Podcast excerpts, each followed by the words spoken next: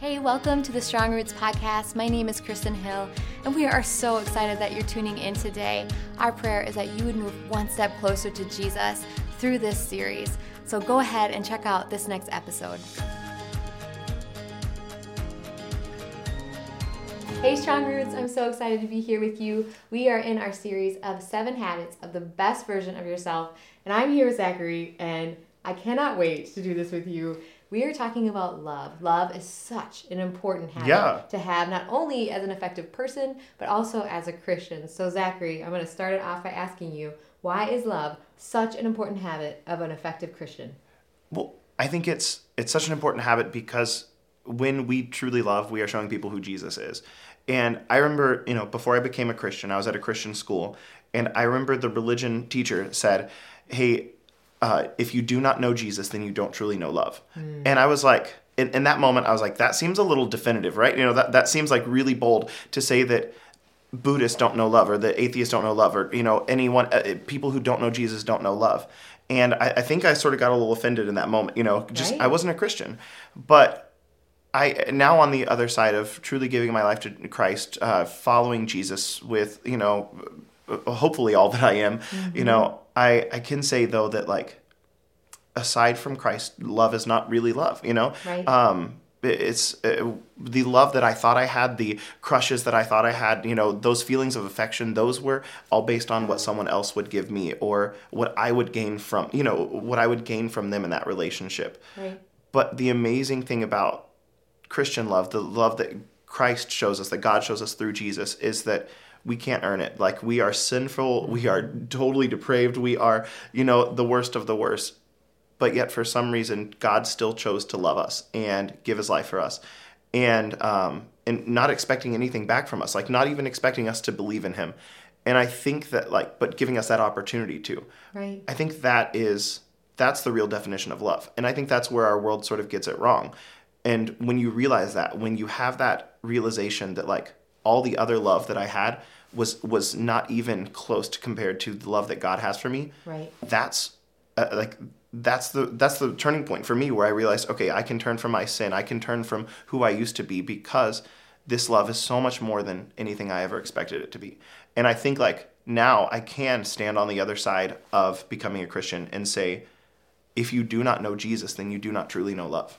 Right. So, and you know, the it's it's a counterfeit love that the world gives, but Jesus truly gives, you know, actual unrequited like un, or not unrequited uh, like not reciprocated like we don't have to reciprocate it back he just gives it to us not expecting us anything in return so yeah Question for you. yeah yeah If you just offended somebody listening, like that is offensive. Oh, yeah. How could you say that?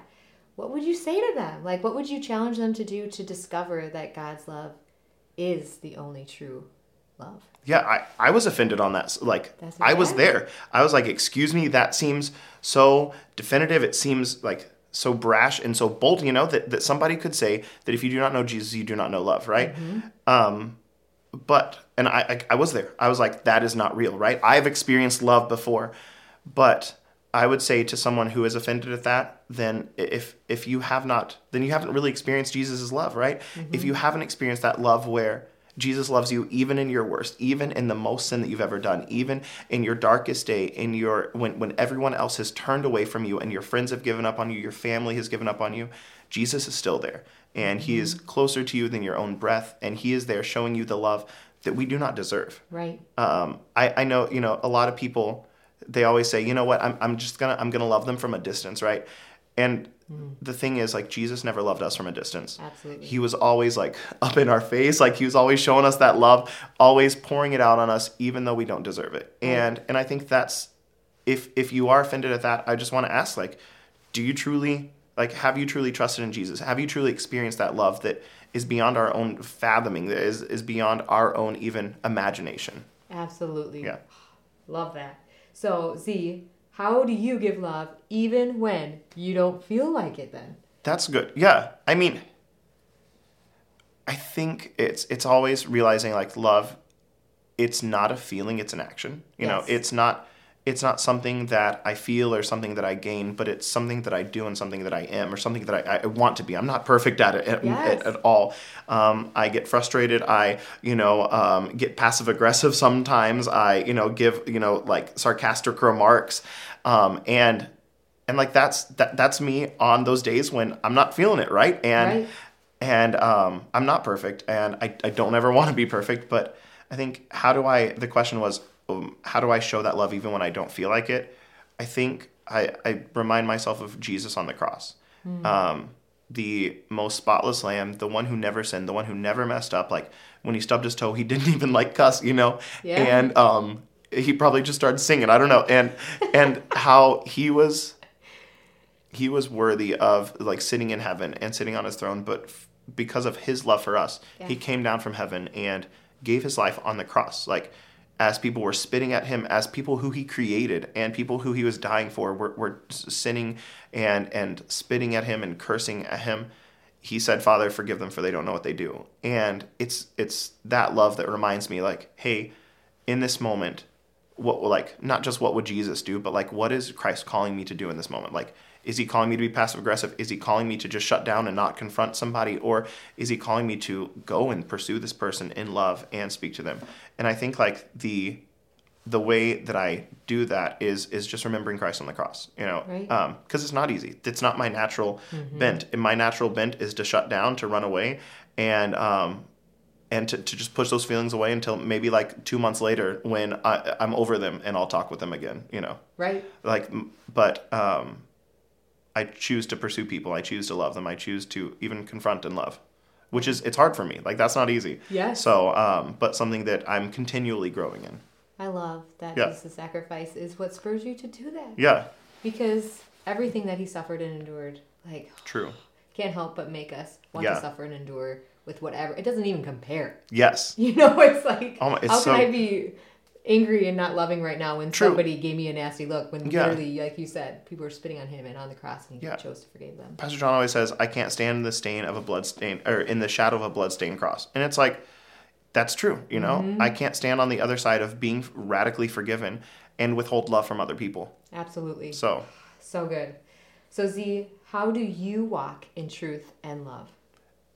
I think, well, the way that I thought I walked in truth and love was by, um, before I was a Christian, was, you know, by pursuing people, you know, um, I don't know, trying to make them feel good and laugh and all that stuff and uh, whatever, um, you know, and having these shallow relationships. But on the other side of, you know, um, on the other side of my forgiveness, on the other side of becoming a Christian, uh, pursuing people in truth and love looks like I, I, in love pointing out the truth to them you know saying like hey i see this thing and it's it's a detriment to you and and i don't i don't want to do this i don't like confrontation i Right. like everything within inside of me is like cringing right now but because i love you i have to say this because i want to see the best for you um, i've got to speak up and again that's that's not my natural bent, right? Like like you know it. I, I'm sure some people like who actually know me are like, yeah, Zachary does not like Yes. confrontation. He would much rather like run the other way.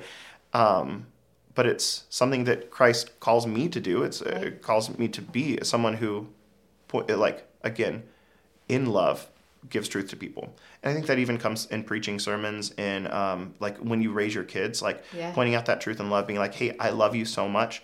But if you continue on this route, it is not going to be good for you, and not in a judgmental way where you're yelling at them, but but making your kid like realize how much you deeply love them, right? Absolutely. Um, and then at that point, they're like, wow, they actually, my, my mom, my dad, my grandparents, they want the best for me. And I think that's something that all of us can walk away with and thinking, hey, how can I raise my kids? How can I um, have employees and point the truth out and love the, the truth and love to them? How can I um, do this with my family or with my coworkers, my friends? I love that it's not easy for you. Yeah. Because I think there's so many people who are like, well, not e- must be easy for them Yeah, yeah. since they're doing it. And I love that it has to become a self, like a discipline. Mm-hmm. Yeah. And you have to discipline yourself to do this. Yeah. Or else you and your flesh True. would never do this at all. Oh no, I would no, I would just go and, you know, have fun and then when someone's not fun anymore, just be like, "Okay, cool. Deleting you off of Snapchat." you know, like so, Okay, last question. okay. You exude love so well. Yeah, yeah. everyone feels loved when they're in a conversation with you for the most part. It's like how much of that is a gift and how much of that is something that you actually have to work hard to be. I think a lot of it is is uh, how I, I I've had to work hard to be. Um, again, before Jesus, I I didn't really, I didn't I didn't hang out with people who you know weren't going to give me something. I didn't love people who weren't loving to me in return. Um, I didn't talk with people who you know honestly like couldn't reciprocate something or give it to me. Right. Right. And um, and that like that's such a lonely way to live right like Yeah. i'm only going to talk to you if you can give me something i'm only going to pursue you if if it's going to make me look good and i think like on the other again on the other side of, of christianity um, and pursuing jesus it's like okay i'm going to love you and i'm going to pursue you and i'm going to sit here and i'm going to talk with you and Yeah. yes i have 14 other things to do but like right now you are the most important thing and Yeah. like I, I want to give you my full attention and that that's hard for me with my ADHD and everything Yeah. but um, yeah I, I think that's a way that I do exude love and you know choosing to you know pursue that person choosing to like just see them at that moment Right. um, and and you know seek ways to bring that truth out in love seek ways to um, show my love for them and show Jesus' love for them yeah Absolutely. So. So. do you have some questions for me? I do have some questions for you. Okay. Um, so, how do you feel that people show you um, love best? I think I had to think about this. Yeah, I yeah. mean, I could give a bunch of like. Yeah. su- I mean, superficial Like gifts, or Yeah. you know, like when people make food for me, that's how I feel loved. Like a warm hug. when No. when people make a shepherd's pie, like I'm like, wow, you love me so much because no one knows how to make shepherd's pie. it's delicious. Yeah, it's great. So- it's everything you need in one meal. it is. It's it's amazing. dish. Yes. Okay. But go on. Question. Sorry.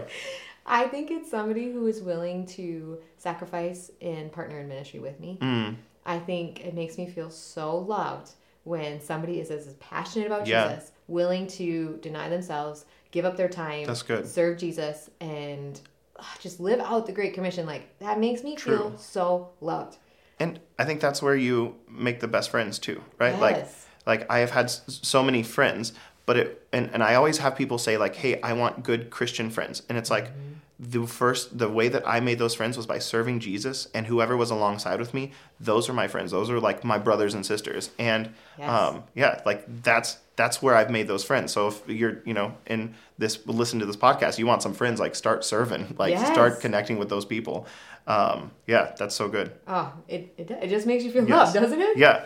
Okay. So then that's how other people show you their Mm-hmm. love. How do you see God's love? Like, how do you receive God's love? Feel it? You know, um, Ooh. like what's the what's your favorite thing about that? That's a good. It's yeah. hard. I mean, because he, like you said, he is in the air we breathe. He is Yeah, yeah. all all True. the time, everywhere. Um, I feel the most loved by God, honestly, when I have just screwed up the Mm, worst. yeah. When I am so ashamed of myself. Yes.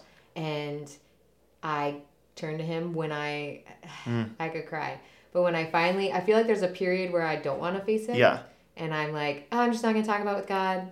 But then as soon as I turn to Him, ah, I'm gonna cry. But like when He gives me His grace and His Yeah. love, and despite of how awful of a person I am, like I don't know, I I just feel so undeserving, Yeah. but so much gratitude for who He is and that characteristic that Yeah. it, it's ma- it's matchless. Like there's no one on this planet who meets Yes. us like Him. Like there's flicks and glimmers of us Christians doing Yes. it, but not every Not- time and yeah. not the way He does.